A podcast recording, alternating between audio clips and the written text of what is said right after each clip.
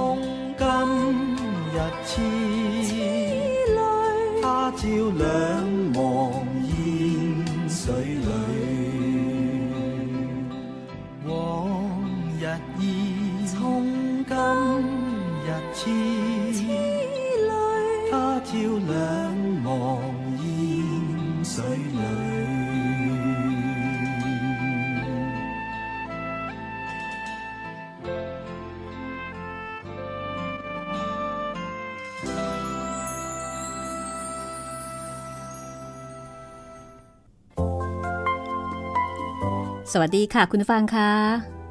ได้เวลาของการออกท่องยุทธจักรกับ 8 เทพอสูรมังกรฟ้ากันอีกแล้วค่ะ เจอกันที่นี่ www.thaipbsonline.net กับดิฉันรัศมีมณีนินค่ะ วิทยุไทย PBS ออนไลน์ วิทยุข่าวสารสาระเพื่อสาธารณะและสังคม กับบทประพันธ์ชิ้นเยี่ยมของกิมยง งานแปลของนอนนพรัตน์สำนักพิมพ์สยามอินเตอร์บุ๊กจัดพิมพ์นะคะ วันนี้เป็นตอนที่ 51 แล้ว กับความเดิมตอนที่แล้วค่ะ ความเดิมตอนที่แล้วนี่เข้มข้นมาก ๆ เลยทีเดียวนะคะ ตีกวงใต้สื่อ เล่าความหลัง เปิดเผยเรื่องราวในอดีต เหตุการณ์ที่เกิดขึ้นที่นอกด่านงังมึงกวง ว่าครั้งนั้น มีข่าวลือ ว่าจะมีคนบุกมาช่วงชิงคำพีจากวัดเซี่ยวลิมบรรดาพลพรรคของพรรคระยาจกนะคะ แล้วก็บรรดาผู้กล้าก็ไปซุ่ม รอสังหารกองทัพชาวขีตันซึ่งถือได้ว่าเป็นผู้บุกรุก แล้วก็จัดการสังหารไปจนหมด และปรากฏว่ามีสองสามีภรรยาชาวขีตันตามเข้ามา ก็สังหารสองสามีภรรยานั่นอีกนะคะ แต่สังหารได้แต่เพียงภรรยา ในขณะที่ฝ่ายสามีเนี่ยมีฝีมือที่สูงส่งมาก สามีก็ฆ่าบรรดา ชาวหั่นตายเกือบหมด เหลือเพียง หัวหน้าพักระยาจกคนก่อนที่แซ่อวง ตีกวงใต้ซือซึ่งค้างอยู่บนยอดไม้ แล้วก็พี่ใหญ่นำขบวนของตีกวงใต้ซือ ส่วนตีเจียซุ่นสติแตก กลัวมากถึงกับสิ้นสติไปก็เลยรอดตายมาได้นะคะ หลังจากนั้นบุรุษชาวขีตันเมื่อสังหารผู้คนหมดแล้ว ก็อุ้มศพลูกเมีย กระโดดลงเหว แต่ยังไม่ทันไรนะคะ ก็มีการโยนทารกขึ้นมาจากหุบเหว มาตกบนร่างของหัวหน้าพักระยาจก เหมือนกับจงใจที่เป็นเช่นนี้เพราะว่าเด็กยังไม่ตาย ตีกวงใต้ซือหัวหน้าพักระยาจก แล้วก็พี่ใหญ่นำขบวน ก็เลยหารือกันว่าจะจัดการกับเด็กผู้นี้อย่างไรดีนะคะสุดท้ายก็เลยเอาเด็กเนี่ยพร้อมเงินไปฝาก ชาวนาที่เชิงเขาเสียวซิกคงให้ช่วยเลี้ยงดู และต่อมาก็มีการถ่ายทอดวิทยายุทธให้กับเด็กนั้น เพราะว่าสำนึกผิดในบาปกรรมที่ทำไว้กับพ่อแม่ของเด็กที่ต้องมาตายโดยที่ไม่ได้เกี่ยวข้องอะไร ตายโดยที่ไม่มีความผิด มีความผิดเพียงแค่เป็นชาวขีตั้นเท่านั้นเองนะคะแล้วก็หลังจากเหตุการณ์ครั้งนั้น ก็ทำให้หลายคนเนี่ยพยายามที่จะไถ่บาป และประกอบกับเคียวหงเองก็เป็นคนที่มีความสามารถแล้วก็เป็นคนดี หัวหน้าพักระยาจกแซ่อวง ซึ่งเป็นหัวหน้าพักคนก่อน ก็เริ่มรักแล้วก็เอ็นดูเคียวหงอย่างจริงใจ จนในที่สุด ก็มอบตำแหน่งหัวหน้าพักระยาจกคนต่อไปให้ แต่ถึงกระนั้นนะคะ ก็มีจดหมาย มีจดหมาย ของพี่ใหญ่นำขบวน ซึ่งเป็นหนึ่งในสามแกนนำที่ยังคงมีชีวิตอยู่ครั้งนั้น เขียนจดหมาย สั่งเสียทิ้งเอาไว้ ในจดหมายนี้มีข้อความว่าอย่างไรนะคะ ติดตามได้เลย กับ 8 เทพอสูรมังกรฟ้าตอนที่ 51 นะคะ ตอนนี้จะมีเรื่องที่เกี่ยวข้องกับเคียวหงโดยตรงละค่ะ เรื่องราวจะตื่นเต้นเร้าใจขนาดไหนนะคะ เชิญฟังได้เลยค่ะ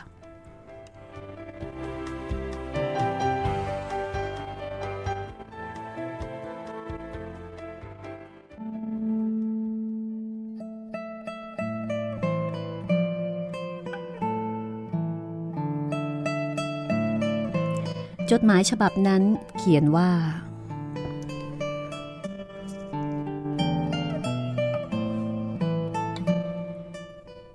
เรียนท่านพี่คราวกระบี่หลายคืนที่สนทนา พี่ท่านยังไม่เปลี่ยนความตั้งใจถ่ายทอดตำแหน่ง แต่ข้าใคร่ครวญดูยังไม่เห็นด้วย แม้ว่า เคียวหงจะมีปัญญาเลิศล้ำระอุด้วยน้ำใจ และเป็นยอดคนในพักของท่าน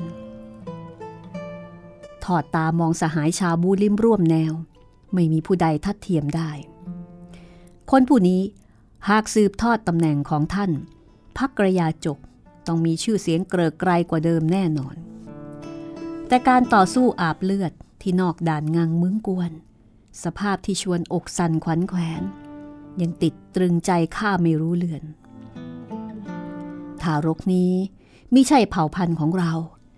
บิดามารดาของมันก็ตายในเงื้อมือของพวกเราทั้งคู่ วันหน้า มันไม่ล่วงรู้ชาติกำเนิดตัวเองก็แล้วไป แต่ถ้าไม่เช่นนั้น ไม่เพียงแต่พักรยาจกจะต้องถูกทำลายในเงื้อมือของมัน บูลิมตรงงวน ก็ต้องประสบภัยพิบัติ เรื่องภายในของพักท่าน บุคคลภายนอกความจริงไม่ควรวิจารณ์ แต่ข้ากับท่านมีความสัมพันธ์อย่างลึกล้ำ เรื่องนี้ก็เกี่ยวพันอย่างกว้างขวาง โปรดใคร่ครวญให้มากไว้ ท้ายจดหมายมีคำลงนาม แต่ถูกตีกวงใต้ซื้อฉีกทิ้งไว้ ชื่อเจียงเล่าเห็นเคียวหง พออ่านจดหมายก็ยืนเสื่องซึมเศร้า ก็ยื่นจดหมายให้อีกฉบับหนึ่ง คือจดหมายฉบับที่เคียวหงอ่านเนี่ยเป็นของพี่ใหญ่นำขบวน ส่งให้กับหัวหน้าอวงนะคะ ซึ่งเป็นเสมือนพ่อหรือว่าเป็นเสมือนอาจารย์ จริง ๆ ก็เป็นอาจารย์นั่นแหละเป็นอาจารย์ด้วยเป็นหัวหน้าพักคนก่อนด้วย เป็นผู้มีพระคุณ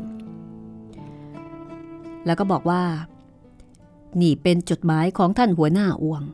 ท่านย่อมจดจำลายมือของท่านผู้เฒ่าออกใช่ไหมล่ะเคียวฮงก็ยื่นรับจดหมายนั้นมานะคะ แล้วก็เห็นบนจดหมายมีข้อความว่า นี่เป็นจดหมายของหัวหน้าอวงนะคะ ถึงรองหัวหน้าพักแซ่เป แล้วก็บุคคลสำคัญภายในพักระยะจกจดหมายนี้มีใจความดังนี้ค่ะ ถึงรองหัวหน้าพักแซเบ ผู้อาวุโสถ่ายทอดฝีมือ ผู้อาวุโสพิทักษ์กฎ ตลอดจนเหล่าผู้อาวุโสพักระยาจก หากเคียวหงมีพฤติการสอไปในทางใกล้ชิดเลี้ยวกกทรยศชาวฮั่น ช่วยเหลือชาวขีตัน กดขี่รัษฎรซ้องเรา ให้ผนึกกำลังจู่โจมสังหาร แพร่พิษรอบประทุษร้ายก็ได้ ผู้ลงมือมีความดีความชอบ หามีความผิดไม่ จากอวงเกี่ยมทงอวงเกี่ยมทงก็คือหัวหน้าพักระยาจกคนที่แล้ว วันเวลาที่กำกับอยู่ด้านล่างก็คือวันที่ 7 เดือน 5 ปีที่ 6 ในรัชกาลงวนหงฮ่องเต้แห่งใต้ซอง เขียวหงจดจำวันได้อย่างแม่นยำนะคะ นี่เป็นวันที่ตัวเองรับตำแหน่งหัวหน้าพักระยาจกลายมือนี้ก็จำได้อย่างแม่นยำว่าเป็นของอาจารย์ผู้มีพระคุณ เคียวหงอ่านจดหมายฉบับนี้แล้วก็เศร้าเหลือเกิน เพราะว่าที่ผ่านมาอวงเกี่ยมทง หัวหน้าพักระยาจกคนที่แล้ว ดูแลตนเหมือนกับพ่อที่ดูแลลูก แม้ว่าจะฝึกอบรมอย่างเข้มงวด แต่ก็ให้ความรักอย่างลึกซึ้ง มิคาด วันที่ตัวเองรับตำแหน่งหัวหน้าพักระยาจกอวงเกี่ยมทงกลับลักลอบเขียนคำสั่งนี้ ทำให้เคียวหงรู้สึกหดหูใจ จนน้ำตาทะลักจากเบ้า หยดลงบนจดหมายลายมือของอวงเกี่ยมทง เสียใจนะคะ ในขณะที่ชื่อเจียงเล่าก็บอกว่าคำสั่งจากหัวหน้าอวงฉบับนี้ ความจริง มีแต่รองหัวหน้าพักแซ่เบ้เท่านั้นที่ล่วงรู้ มันเก็บรักษาเอาไว้ไม่เคยบอกต่อผู้ใด จวบจนกระทั่ง รองหัวหน้าพักแซ่เบเสียชีวิตอย่างกระทันหัน เบฮูหยินจึงค่อยค้นพบจดหมายฉบับนี้ ซึ่งความจริงทั้งหมดระแวงสงสัยว่า รองหัวหน้าแซ่เบ ถูกคุณชายม่อยงทำร้ายถึงแก่ชีวิต หากว่าท่านหัวหน้าจะยินยอมล้างแค้นให้กับท่านรองหัวหน้าแซ่เบ ก็ไม่จำเป็นจะต้องเปิดโปงชาติกำเนิดของท่าน และในส่วนของข้าก็จะทำลายจดหมายและคำสั่งของท่านหัวหน้าอวงฉบับนี้ แต่ว่า ชื่อเจียงเล่ากว่าตามองเบ้หูยินแวบหนึ่ง แล้วจึงกล่าวว่า หนึ่งนั้น เบ้หูยินเศร้าใจ ที่สูญเสียสามี ไม่อาจจะให้สามีตายตาไม่หลับ 2. หัวหน้าเขียว ปกป้องพวกต่างชาติ มีการกระทำที่อาจจะเป็นภัยต่อพักของเรา เคียวฮงก็ถามทันทีว่า ข้าปกป้องพวกต่างชาติ เรื่องนี้หมายความว่ายังไง ชื่อเจียงเล่าก็บอกว่าแซ่ม่อยง แสดงว่าเป็นแซ่ของพวกต่างชาติ เป็นพวกต่างชาติ ก็เหมือนกับพวกคีตันเขียวหงส่งเสียงดังอืมกล่าวว่า ที่แท้เป็นเช่นนี้ ข้ากลับยังไม่ทราบ 3. เรื่องที่ท่านหัวหน้าพักเป็นชาวคีตันภายในพักมีคนล่วงรู้จำนวนมาก เหตุแปรเปลี่ยนอุบัติขึ้น ปกปิดไปก็ไม่มีประโยชน์แล้วเขียวหงแงนหน้าระบายลมจากปากยาวๆ ป้อมปริศนาที่สุมอัดอกมาครึ่งค่อนวัน จนบัดนี้ค่อยคลี่คลายก็ถามชวนกวงเชงว่าเป็นเพราะเหตุนี้ใช่ไหม ที่ชวนกวงเชงเนี่ยทรยศต่อเขา ชวนกวงเชงก็บอกว่า ใช่ เขียวหงก็ถามอีกทีว่า ผู้อาวุโสแซ่ซ่งแซ่ฮีแซ่ตั้ง แซ่โง่ทั้งสี่คิดฆ่าข้าก็สืบเนื่องมาจากเรื่องนี้อย่างนั้นหรือชวนกวงเชงบอกว่ามิผิด เพียงแต่พวกเขาเชื่อครึ่งไม่เชื่อครึ่ง ไม่สามารถตกลงใจ เมื่อถึงคราลงมือ ก็บังเกิดจิตคลาดเคล้าขึ้นมา เขียวหงก็ถามว่าแล้วชวนกวงเชง รู้ชาติกำเนิดของตนได้อย่างไร เรื่องนี้เกี่ยวพันถึงผู้อื่น ขออภัยที่ข้าไม่อาจจะบอกได้ แต่ท่านก็ควรจะทราบว่ากระดาษห่อไฟไม่ได้ ต่อให้ท่านปิดบังกว่านี้ ก็ยังมีคนล่วงรู้ ผู้อาวุโสพิทักษ์กฎก็ทราบแต่แรกแล้วริบตานั้นเคียวหงบังเกิดความคิดพรุ่งพร่าน รู้สึกว่าตนเนี่ยถูกรุมมีคนปั้นเรื่องราวให้ร้าย คล้ายๆ กับหัวเดียวกระเทียมรีบไม่มีใครเลย แต่พอคิดไปคิดมา ลายมือของอาจารย์ก็คือของหัวหน้าพักคนที่แล้วเนี่ยก็เป็นลายมือของจริง อีกทั้งตีกวงใต้ซือก็เป็นคนดี คงไม่มานั่งวางแผนแบบนี้นะคะ ชื่อเจียงเล่าก็เป็นผู้อาวุโสรุ่นก่อน ก็ไม่น่าจะมาคิดล้มล้างพัก ตุลาการหน้าเหล็ก พอเท่าแม่เท่าทำก็ล้วนเป็นผู้อาวุโสชาวบูลิม เตี่ยจี้ซุนแม้ว่าจะดูบ้าๆบอๆแต่ก็มีใช่ชนชั้นไร้น้ำทุกคนก็ล้วนกล่าวเป็นเสียงเดียว เพราะฉะนั้นเรื่องนี้ก็คงมีน้ำหนักแล้วค่ะ ทันใดนั้น เบ้ฮูยิน ก็พูดขึ้นมาว่า ท่านผู้อาวุโสทั้งหลาย สามีผู้ล่วงลับประสบเพศภัย ที่แท้เป็นการลงมือของผู้ใด ตอนนี้ยากที่จะระบุ แต่สามีของข้าถือสัตย์ธรรม ไม่มีศัตรูคู่แค้นข้านึกไม่ออก ว่าทำไมถึงมีคนคิดปองร้าย เป็นไปได้หรือไม่ ว่าสามีของข้าถือครองสิ่งของสิ่งใด ที่ผู้อื่นคิดใคร่จะครอบครอง ผู้อื่นเกรงกลัวว่าเขาจะแพร่งพรายความลับ ก็เลยฆ่าปิดปากเขา เบ้หูหยินพูดแบบนี้แน่นอนนะคะ มุ่งหมายไปที่เคียวหงแล้วค่ะ ว่าสาเหตุที่สามีของเธอถูกฆ่าตายก็เพราะเคียวหง ต้องการที่จะปิดปาก เพื่อไม่ให้เรื่องราวของชาติกำเนิดที่แท้จริงเนี่ยเปิดเผย ถึงแม้ไม่ได้เอ่ยชื่อ แต่ข้อความแล้วก็ท่าทีของการพูดจาเนี่ยก็พุ่งเป้ามาที่เคียวหงโดยตรง เคียวหงก็เลยหันหน้าไปถามว่า ท่านประแวงสงสัยว่าข้าเป็นคนทำร้ายท่านรองหัวหน้าพักแซ่เบ้อย่างนั้นหรือเบ้ผู้หญิงความจริงหันหลังให้ก้มสายตามองพื้นดิน แต่ยามนี้เงยหน้าขึ้นมองดูเขียวหง ดวงตานางแวววับประดุดนินทอประกายในความมืดแต่ก็กล่าวว่าข้าเป็นผู้หญิงไม่รู้ความ บากหน้าออกมาข้างนอก นับว่าไม่สมควร แล้วไหนเลย จะกล้ากล่าวหาผู้คนวุ่นวาย เพียงแต่สามีผู้ล่วงลับตายด้วยความคับแค้น ขอให้ท่านผู้อาวุโสทั้งหลาย เห็นแก่เยื่อใยเก่าก่อน สืบหาข้อเท็จจริง ล้างแค้นให้กับสามีของข้าด้วย กล่าวพลางย่อกายลงกราบกราน แล้วก็โขกศีรษะต่อเคียวหง นางไม่ได้กล่าวหาคียวหงเป็นฆาตกรก็จริงนะคะ ไม่ได้เอ่ยถึงเลย แต่ทุกถ้อยคำล้วนพาดพิงถึงเคียวหงเห็นนางคุกเข่ากราบกรานตัวเอง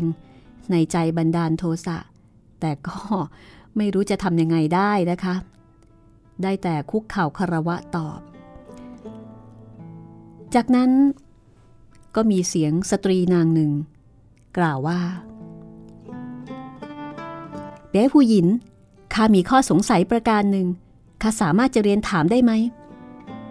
ปรากฏว่าเป็นอาจู แม่นาง คิดจะสอบปากคำข้าเรื่องใด สอบปากคำเหรอข้าไม่กล้าหรอก แต่ข้าได้ยินหูหยินบอกว่า จดหมายสั่งเสียของผู้อาวุโสแซ่เบ้ฉบับนี้ ประทับตราครั่งเอาไว้ ขณะที่ชื่อเจียงเล่าเปิดซองออกอ่านดู ตราครั่งยังประทับเรียบร้อย แล้วอย่างนั้น ก่อนที่ชื่อเจียงเล่าจะเปิดซองออกอ่านดู ไม่ว่าผู้ใดก็ไม่เห็นข้อความในจดหมาย จริงหรือไม่ เบ้หูยินรับคำอาจูก็พูดต่อ ถ้าอย่างนั้น นอกจากผู้อาวุโสแซ่เบ้แล้ว ก็ไม่มีใครที่รู้ข้อความในจดหมาย ของท่านใต้เฮียบนำขบวน ตลอดจนคำสั่ง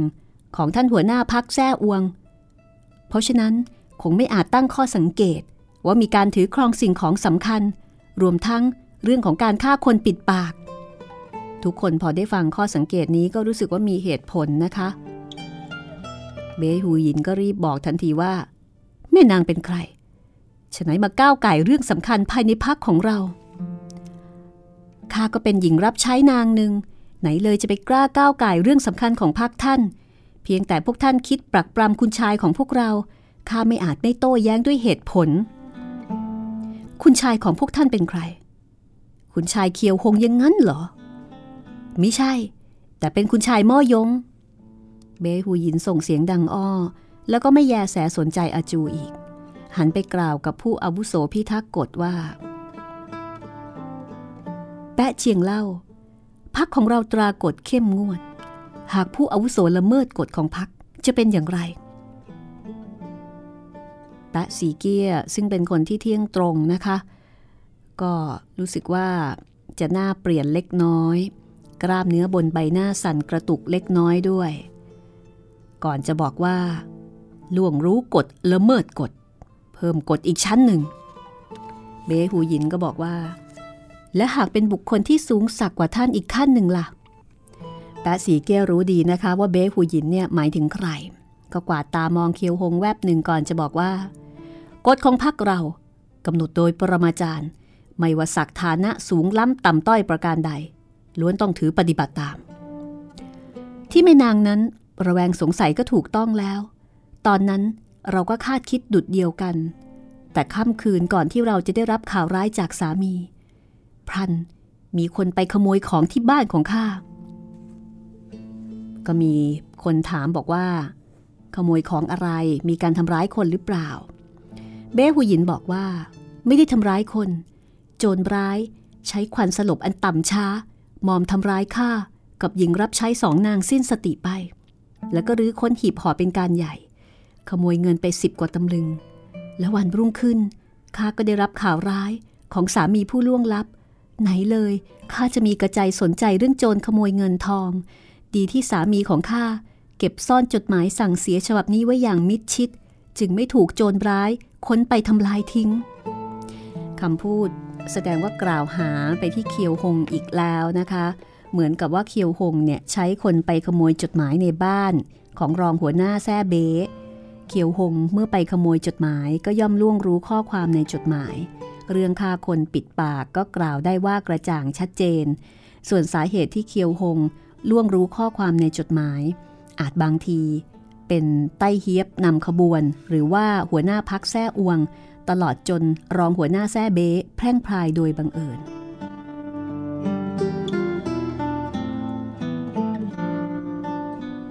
อาจูต้องการจะแก้ข้อหาให้กับม่อยงฮก ไม่ต้องการให้เขียวหงถูกลากเข้าไปพัวพันด้วย ก็เลยบอกว่า โจรน้อยขโมยเงินสิบกว่าตำลึง นับเป็นเรื่องธรรมดาสามัญเพียงเป็นเรื่องประจวบเหมาะเท่านั้นเอง ตอนแรก ข้าก็คิดเช่นนี้ แต่ภายหลังข้าเก็บได้ของสิ่งหนึ่ง ที่เชิงกำแพงใต้หน้าต่าง ซึ่งโจรน้อยนั้นใช้เข้าออกห้องหับ ที่แท้โจรน้อยนั้นยามรีบร้อนทำร่วงหล่นข้าพอเห็นวัตถุนั้นจึงค่อยทราบว่า เรื่องราวหนักหนาสาหัส ทรงเจียงเล่าก็ถามว่า นั่นเป็นของสิ่งใดทำไมถึงบอกว่าหนักหนาสาหัส เบหูหยิน ล้วงเอาวัตถุยาว 8-9 นิ้วสิ่งหนึ่งออกมาจากห่อผ้ากลางหลัง ยื่นส่งต่อชื่อเจียงเล่า ชื่อเจียงเล่ารับไปพิจารณา ในขณะที่เบหูยินก็ฟุบกายลงกับพื้นเปล่งเสียงร่ำไห้ออกมา ทุกคนมองไปที่ชื่อเจียงเล่า เห็นมันคลี่วัตถุสิ่งนั้นออกที่แท้เป็นพัดจีบด้ามหนึ่งนะคะ ชื่อเจียงเล่า ท่องบทกรอน ที่เขียนอยู่บนผืนพัดนั้นออกมาว่า คงเคยเห็นนะคะ พัดจีบที่คนจีนมักจะเขียนบทกรอน เขียนหนังสือไว้บนตัวพัด กรอนที่เขียนอยู่บนพัด มีใจความว่า หิมะพัดพริ้ว ผ่านประตูงังมึงทำศึกสงครามให้อาสัน สร้างชื่อเสียงทะลวงด่านอาริราช ทดแทนคุณประเทศชาติมาตุภูมิ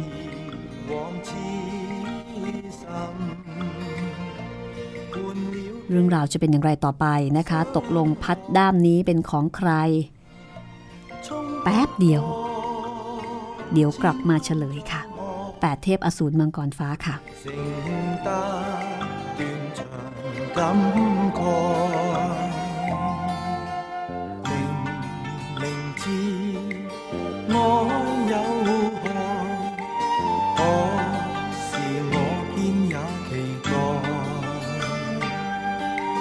star.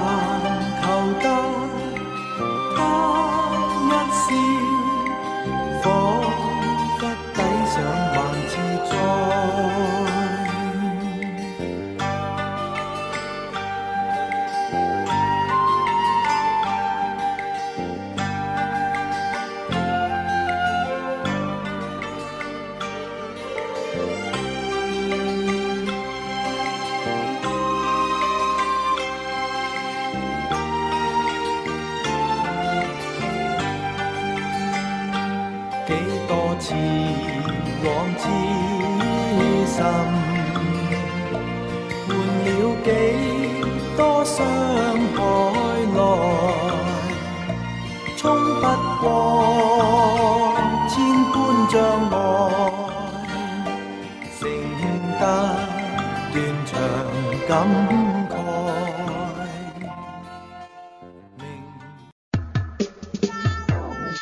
ห้องสมุดหลังใหม่ ห้องสมุดที่ฟังได้ทางวิทยุกับรัศมีมณีนิน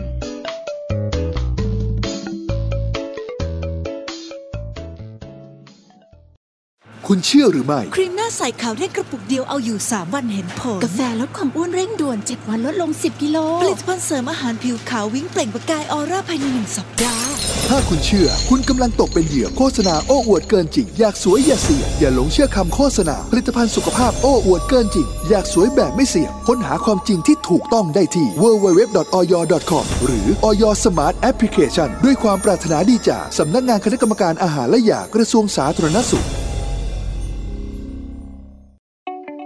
รับชมไทย PBS ในวันนี้ จะไม่จำกัดอยู่แค่ช่องทางเดิมๆอีกต่อไป เพราะนอกจากช่องทางที่คุณคุ้นเคยแล้ว เรายังมีช่องทางที่หลากหลายมากขึ้น ทั้งเว็บไซต์ YouTube Facebook และโซเชียลมีเดียอื่นๆ เลือกรับชมไทย PBS ตามช่องทางที่คุณต้องการได้แล้ววันนี้ Stay connected เชื่อมโยงถึงกันทุกที่ทุกเวลากับไทย PBS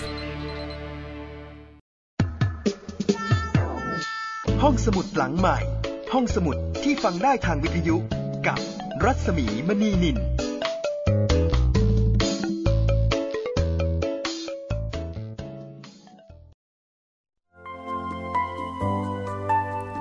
มาถึงช่วงที่ 2 ของตอนที่ 51 นะคะ 8 เทพอสูรมังกรฟ้าค่ะ คุณผู้ฟังสามารถติดตามฟังรายการห้องสมุดหลังใหม่ได้เป็นประจำทุกวันจันทร์ถึงวันศุกร์บ่ายโมงถึงบ่ายสองโมงนะคะ แล้วก็ออกอากาศ3ตอน1ทุ่มถึง2ทุ่มค่ะ ถ้ามีปัญหาในเรื่องเทคนิคในเรื่องของการดาวน์โหลดเรื่องของไฟล์ ก็สามารถที่จะติดต่อได้ที่หน้าเว็บแห่งนี้เลยนะคะ แต่ถ้าต้องการจะพูดคุยกันเกี่ยวกับเนื้อเรื่องนะคะ เสนอเรื่อง หรือว่าติชม ก็ไปคุยกันที่หน้าเฟซของผู้จัดก็ได้ รัศมีมณีนินเป็นภาษาอังกฤษค่ะ R A W S A M W E M A N W E N I L นะคะ คีย์จากชื่อภาษาไทยก็ได้ค่ะ และถ้าเกิดว่าส่งคำขอเป็นเพื่อนแล้ว รบกวน ช่วยส่งข้อความไปบอกทาง inbox นิดนึงนะคะว่ามาจากรายการห้องสมุดหลังไมค์ค่ะ พูดคุยกันทางช่องทาง Facebook ได้นะคะแปดเทพอสูรมังกรฟ้าจัดพิมพ์โดยสำนักพิมพ์สยามอินเตอร์บุ๊กนะคะ เป็นผลงานการประพันธ์ของกิมย้งงานแปลของน.นพรัตน์ค่ะ 50 ตอนถ้าเกิดว่ามีคุณผู้ฟังท่านไหนที่เพิ่งจะได้มีโอกาสฟัง ไม่ต้องกลัวว่าจะตามไม่ทันนะคะ ดีซะอีกจะได้ฟังรวดเดียว ย้อนกลับไปฟังตั้งแต่ตอนหนึ่งเลยค่ะ แล้วก็จะได้ฟังต่อเนื่องกัน จุใจเลยนะคะ มีคุณผู้ฟังบางท่านหลายท่านเหมือนกันนะ บอกว่าเพิ่มเวลาเป็นสองชั่วโมงได้ไหมโอ้โหอย่าฟังเกินหนึ่งตอนต่อวันนะคะ เดี๋ยวมันจะหมดเร็ว ถ้ามากกว่านี้ ก็เดี๋ยวจะไม่เป็นอันทำอย่างอื่น ฟังแค่วันละหนึ่งชั่วโมงกำลังดีค่ะ อะ เอาละ ไปฟังกันต่อเลยก็แล้วกันนะคะว่า บทกวีที่เขียนบนพัดแหมดิฉันติดจะพูดคำว่าพัดด้ามจิ้ว พัดจีบด้ามนี้เนี่ย ตกลงเป็นพัดของใคร คิดว่าคุณผู้ฟังน่าจะพอเดาได้เนาะอะไปติดตามกันเลยนะคะ กับตอนที่สองอ่าช่วงที่สองขออภัยของตอนที่ 51 8 เทพอสูรมังกรฟ้าค่ะ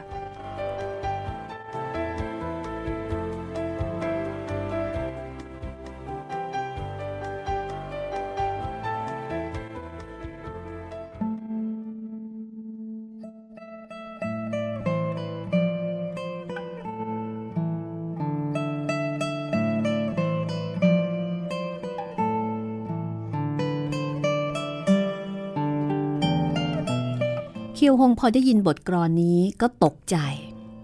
เมื่อเพ่งตามองพื้นพัด เห็นอีกด้านหนึ่งของพัดวาดรูปนักสู้ผู้กล้าออกนอกด่านไปสังหารศัตรู บทกรอนนั้นอาจารย์ผู้มีพระคุณเป็นผู้แต่งขึ้น ภาพวาดนี้เป็นฝีมือของชื่อเจียงเล่า ลายเส้นแม้ไม่ละเอียดอ่อน แต่แฝงความห้าวหาญสะท้อนออกมาทางภาพ เห็น ภาพของออลมพายุที่รุนแรง คือเรียกได้ว่าเป็นภาพที่ได้อารมณ์ความรู้สึกทีเดียว เคียวหงรู้ดีนะคะ ว่าพัดนี้เป็นของใคร เป็นของเคียวหงค่ะ นั่นก็คือเมื่อตอนที่เคียวหงอายุ 25 ปีบริบูรณ์ หัวหน้าพักได้มอบพัดจีบด้ามนี้ให้เป็นของขวัญวันเกิด เคียวหงก็เก็บรักษาเป็นอย่างดี แต่ทำไม ถึงตกอยู่ในบ้านของรองหัวหน้าเบะชื่อเจียงเล่าพลิกดูพัดจีบ ก็จำได้ว่าภาพนั้นเป็นฝีมือของตัวเอง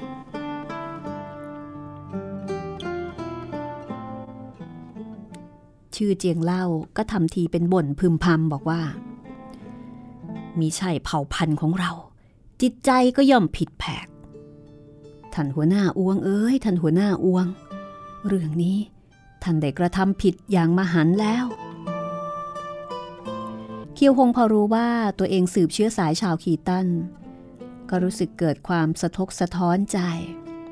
เกือบสิบปีมานี้ ในใจของเขานึกแต่การล้มล้างประเทศเลี้ยวกก พยายามที่จะปริดปรงสังหารชาวคีตันให้มากที่สุดเ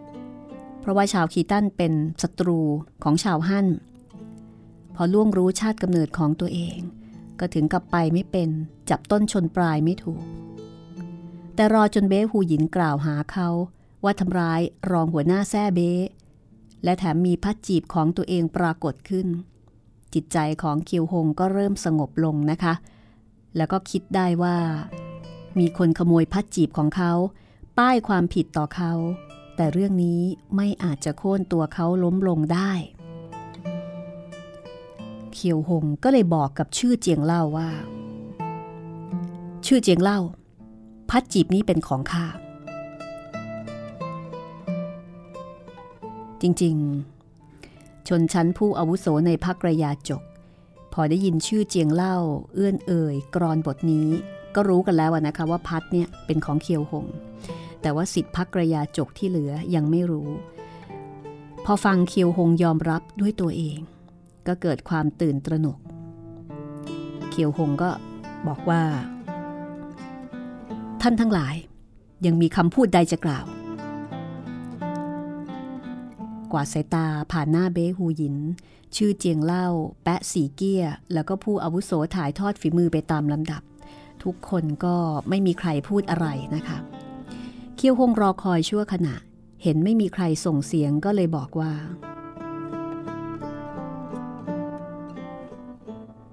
กล่าวไปก็ละอายยิ่ง ข้าไม่ล่วงรู้ชาติกำเนิดของตัวเอง แต่เมื่อมีผู้อาวุโสมากมายทำการยืนยันเรื่องนี้ด้วยตัวเอง ข้าก็จะสืบหาข้อเท็จจริง ส่วนตำแหน่งหัวหน้าพักระยาจก ย่อมสมควรที่จะมอบแก่ผู้อื่น พรางยื่นมือ ไปดึงไม้เท้าไม้ไผ่สีเขียวสดใสออกมา ไม้เท้านั้นเป็นไม้เท้าตีสุนัข ซึ่งเป็นสัญลักษณ์ของหัวหน้าพักระยาจกเคียวหง ถือไม้เท้าด้วยสองมือ ยกชูขึ้นสูงแล้วก็บอกว่า ไม้เท้านี้ข้าได้รับมอบมาจากท่านหัวหน้าอวง วันนี้ข้าขอลาออกจากตำแหน่งหัวหน้าพักระยาจก ท่านผู้มีความสามารถใด ยินยอมรับตำแหน่งนี้ ขอเชิญออกมารับมอบไม้เท้า ตามกฎของพักระยาจก หัวหน้าพักคนใหม่ เมื่อตอนที่รับตำแหน่ง หัวหน้าพักคนเก่า จะมอบไม้เท้าตีสุนัขให้ และก่อนจะส่งมอบไม้เท้าให้ ก็จะมีการถ่ายทอดเพลงไม้เท้าตีสุนัขให้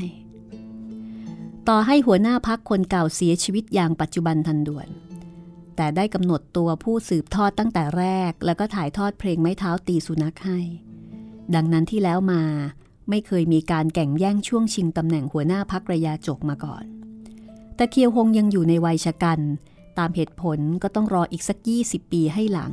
แล้วจึงคัดเลือกคนหนุ่มชะกันที่เด่นล้ำจากภายในพัก เพื่อที่จะถ่ายทอดเพลงไม้เท้าตีสุนัขให้ ยามนี้ขอทานพักระยาจก เห็นเคียวหงถือไม้เท้าตีสุนัขยืนตระงานอยู่เบื้องหน้าทั้งหมด ไม่มีใครกล้าออกมารับมอบไม้เท้า เคียวหงถามติดต่อกันสามเที่ยวก็ยังไม่มีผู้ใดที่จะ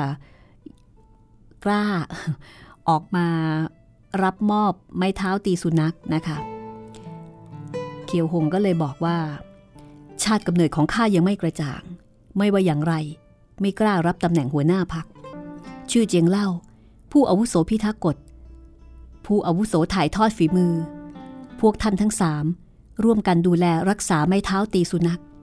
วันหน้า หลังจากกำหนดตัวหัวหน้าพัก ท่านทั้งสามค่อยถ่ายทอดเพลงไม้เท้าตีสุนัขให้ก็แล้วกัน ชื่อเจียงเล่าก็เห็นพองด้วยนะคะ ขณะจะเข้ามารับมอบไม้เท้าตีสุนัขซ่องเจียงเล่า ก็พลันร้องออกมาว่า ช้าก่อน ชื่อเจียงเล่าชะงักเท้า อย่างงุนงง น้องส่งท่านมีคำพูดใดจะกล่าวหรือซ่งเจียงเล่าบอกว่า ข้าเห็นว่า ท่านหัวหน้าเคียวไม่ใช่ชาวคีตั้น หมายความว่าอย่างไร ทรงเจียงเล่าก็บอกว่า ชาวคีตั้นป่าเถื่อนดุร้าย โหดเหี้ยมอำมหิต แต่ท่านหัวหน้าเคียวกลับเป็นนักสู้ผู้กล้า ถือเมตตาเปี่ยมคุณธรรม เมื่อครู่ พวกเราทรยศต่อเขา แต่เขายินยอมปักดาบลังโลหิต นิรโทษแก่พวกเรา ชาวคีตันไหนเลยจะเป็นเช่นนี้ ชื่อเจียงเล่าก็บอกว่า เขาได้รับการอบรมกล่อมเกลาจากบรรพชิตเสี่ยวลิมยี่ และหัวหน้าอวงก็ได้เปลี่ยนนิสัยอันปาเถื่อนดุร้ายของเขา ทรงเจียงเล่าก็เลยบอกว่า เหมื่อนิสัยใจคอเปลี่ยน ก็ไม่ใช่คนชั่วร้าย แม้ว่าจะเป็นหัวหน้าของพวกเรา และมีอันใดไม่เหมาะสม ในพักของเราไม่มีผู้ใดเข้มแข็งองอาจเท่าเขา หากผู้อื่นเป็นหัวหน้าพัก เราผู้แท้ส่งไม่ยอมรับนับถือ จริง ๆ แล้วในพักระยาจกก็มีคนคิดเหมือนกับส่งเจียงเล่า คือรู้สึกว่าแค่คำบอกเล่าของคนไม่กี่คนแล้วก็หลักฐานจดหมาย ก็สามารถถอดเคียวหงออกจากตำแหน่งหัวหน้าพัก รู้สึกว่าแหมยอมรับกันไม่ค่อยได้นะคะ เพราะว่าเคียวหงเองก็เป็นคนที่มีบารมี มีคนรักเยอะ พริบตานั้นก็มีเสียงผู้คนหลายสิบคนร้องออกมาว่า มีคนวางแผนให้ร้ายหัวหน้า พวกเราไม่อาจจะหลงเชื่อว่าจ้าผู้คนโดยง่ายได้ ใช่ใช่เรื่องราวความหลังเมื่อหลายสิบปีก่อน อาศัยคนไม่กี่คน ผู้จ้าเลวไหล ผู้ใดจะทราบ ว่าข้อเท็จจริงที่แท้เป็นอย่างไรกันแน่ งี้เจียงเล่าก็บอกว่า เอาละผู้ใดยินยอมติดสอยห้อยตามท่านหัวหน้าเคียว ให้ยืนอยู่ทางด้านนี้ เริ่มมีการแบ่งพวกกันแล้วนะคะ งี้เจียงเล่าใช้มือซ้าย ฉุดดึงส่งเจียงเล่า มือขวา ฉุดดึงโง่เจียงเล่าเดินไปทางขวามือ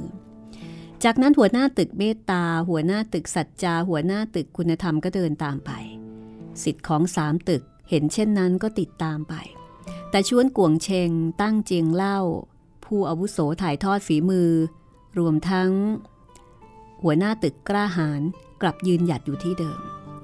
เมื่อเป็นเช่นนี้พักกระยาจกก็แบ่งเป็นสองฝักสองฝ่าย ผู้ที่ยืนอยู่ทางขวามือมีประมาณ 5 ส่วน ผู้ที่ยืนหยัดอยู่กับที่เดิมมีประมาณ 3 ส่วน ที่เหลือ ก็เกิดความลังเลไม่รู้ว่าจะเชื่อใครดี แม้แต่ผู้อาวุโสพิทักษ์กฎแปะสีเกีย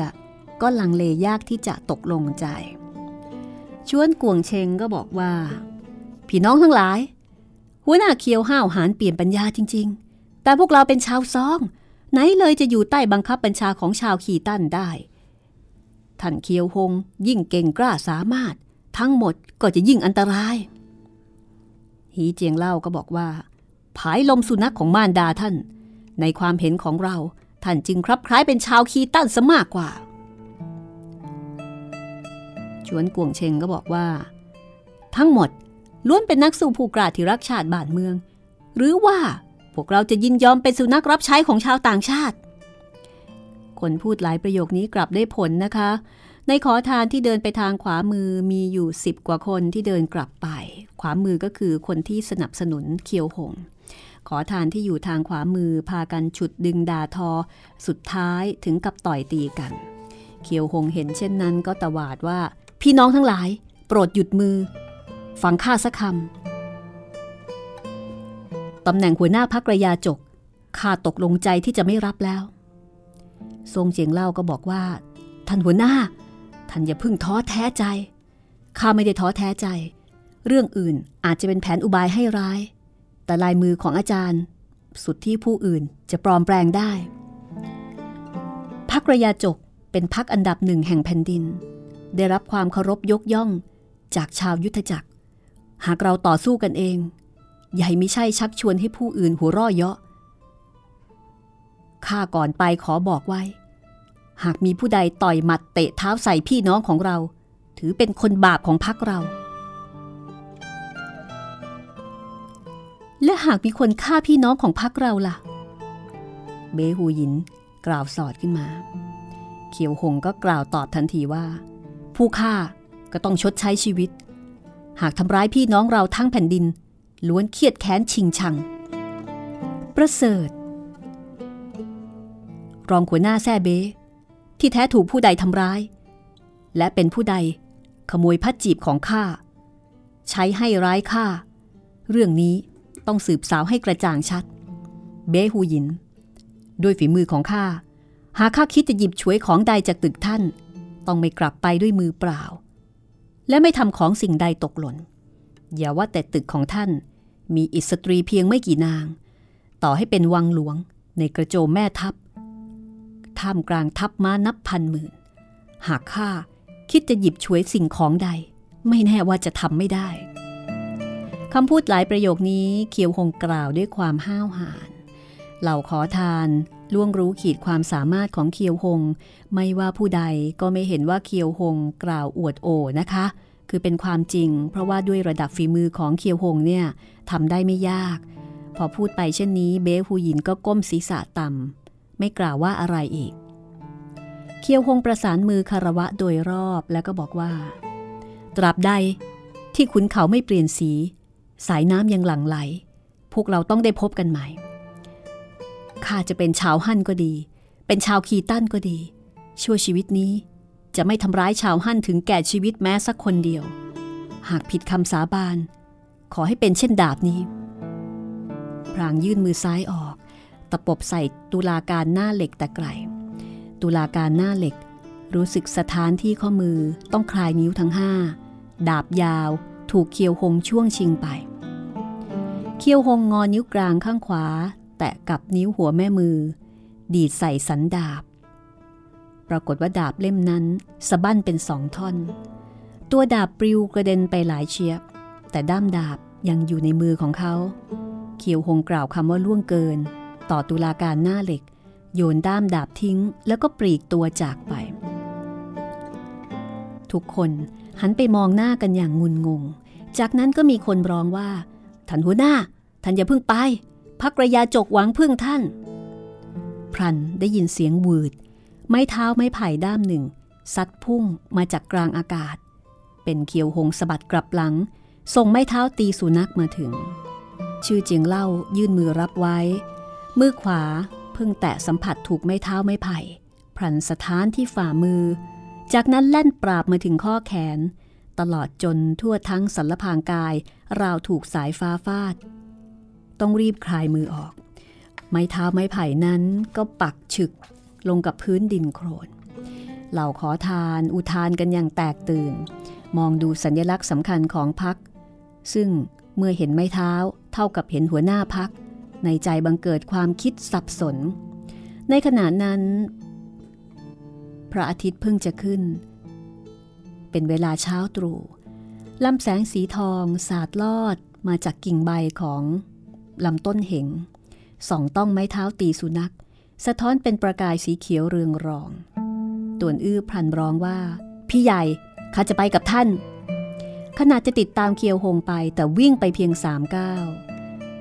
ต่วนอื้อก็ไม่อาจตัดใจจากเฮงหงือเอียง เหลียวหน้ามามองนางแวบหนึ่ง การเหลียวมองครั้งนี้ไม่อาจจะปลีกตัวจากไป ในใจปรากฏสายใยเหนียวรั้งเขาเอาไว้ หันกายเดินมาที่เบื้องหน้าเฮงหงือเอียงแม่นางเฮงพวกท่านคิดจะไปที่ใด เฮงหงือเอียงก็บอกว่า ท่านพี่ถูกผู้คนปรักปรำไม่แน่ว่า เขาเองก็ยังไม่รู้ข้าสมควรจะแจ้งต่อเขาถึงจะถูกต้อง ตวนอื้อเกิดความหดหูใจ พวกท่านเป็นแม่นางอายุน้อยสามนาง ไม่สะดวกแก่การเคลื่อนไหว ขอให้ข้าคุ้มครอง ส่งพวกท่านไปเถอะ พรางกล่าวเป็นเชิงเยาะเย้ยตัวเองว่า ได้ยินชื่อเสียงของคุณชายม่อยงมานาน ข้าก็คิดจะพบพานมันสักครั้ง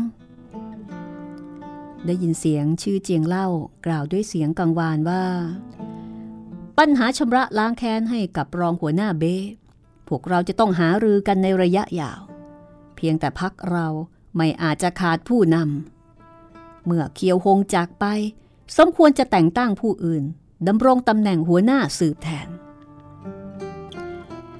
เอ่ยถึงตอนนี้ทางมุมทิศตะวันตกเฉียงเหนือก็มีเสียงหนึ่งดังว่า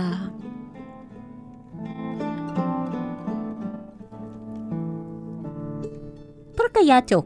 นัดพบกับผู้คนที่ภูเขาหวยสัว แต่ไม่ไปตามนัดที่แท้หลบซ่อนอยู่ที่นี่ หน้าหัวร่อหน้าหัวร่อนักสุ่มเสียงนี้พูดจาไม่ชัดถ้อยชัดคำคล้ายกับลิ้นพองโตคับปากคล้ายกับจมูกตีบตัน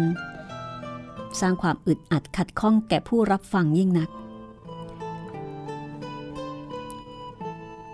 เจียตัวจู้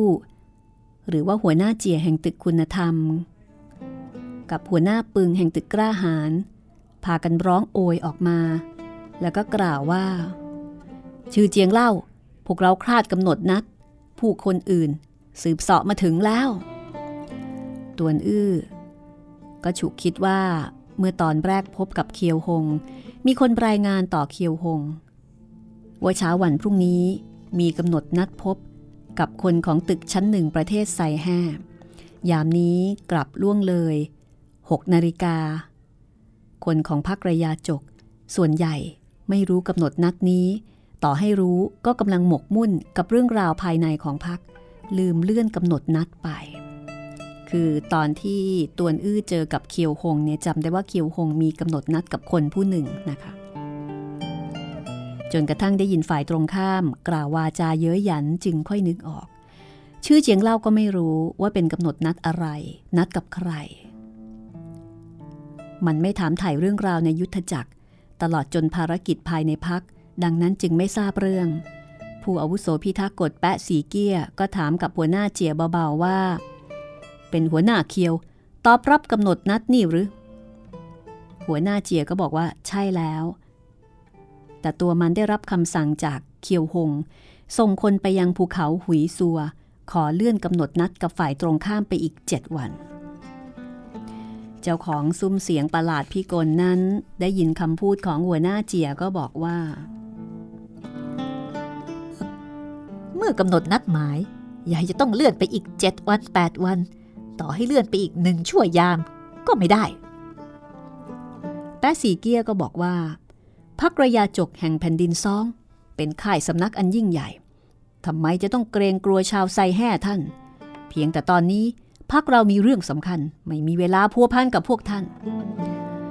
จากนั้นมีเสียงหวืด มีร่างคนผู้หนึ่งลอยลิ้วออกมาแล้วก็ร่วงฟาดลงกับพื้น คนผู้นี้ใบหน้ากลับกลายเป็นเลือดเนื้อเลอะเลือนลำคอถูกเชือดขาดสิ้นใจตายไปแต่แรก กลับเป็นรองหัวหน้าตึกแซ่เจีย แห่งตึกคุณธรรมพักระยาจกนั่นเอง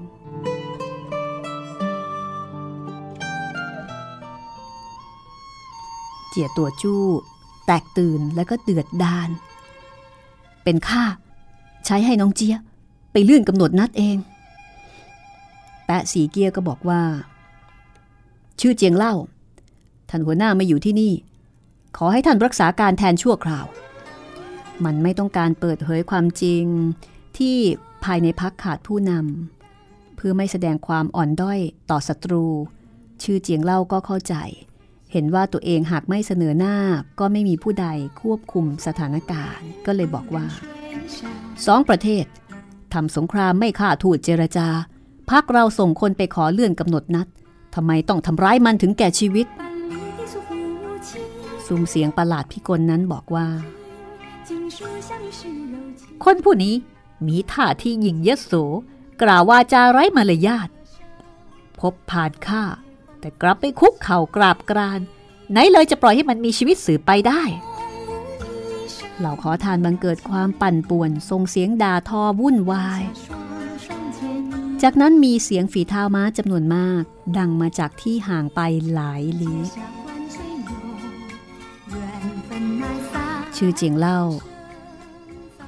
กล่าวถามที่ข้างหูแปะสีเกี้ยผู้พิทักษ์กฎว่า นั่นเป็นใคร เกิดเรื่องอะไร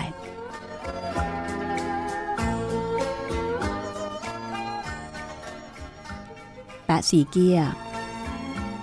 จะตอบว่าอย่างไรนะคะ และคนคนนี้เป็นใคร ติดตามได้ตอนหน้า8เทพอสูรมังกรฟ้า ตอนที่ 52 ค่ะ วันนี้หมดเวลาแล้วลาคุณผู้ฟังไปก่อนนะคะ สวัสดีค่ะ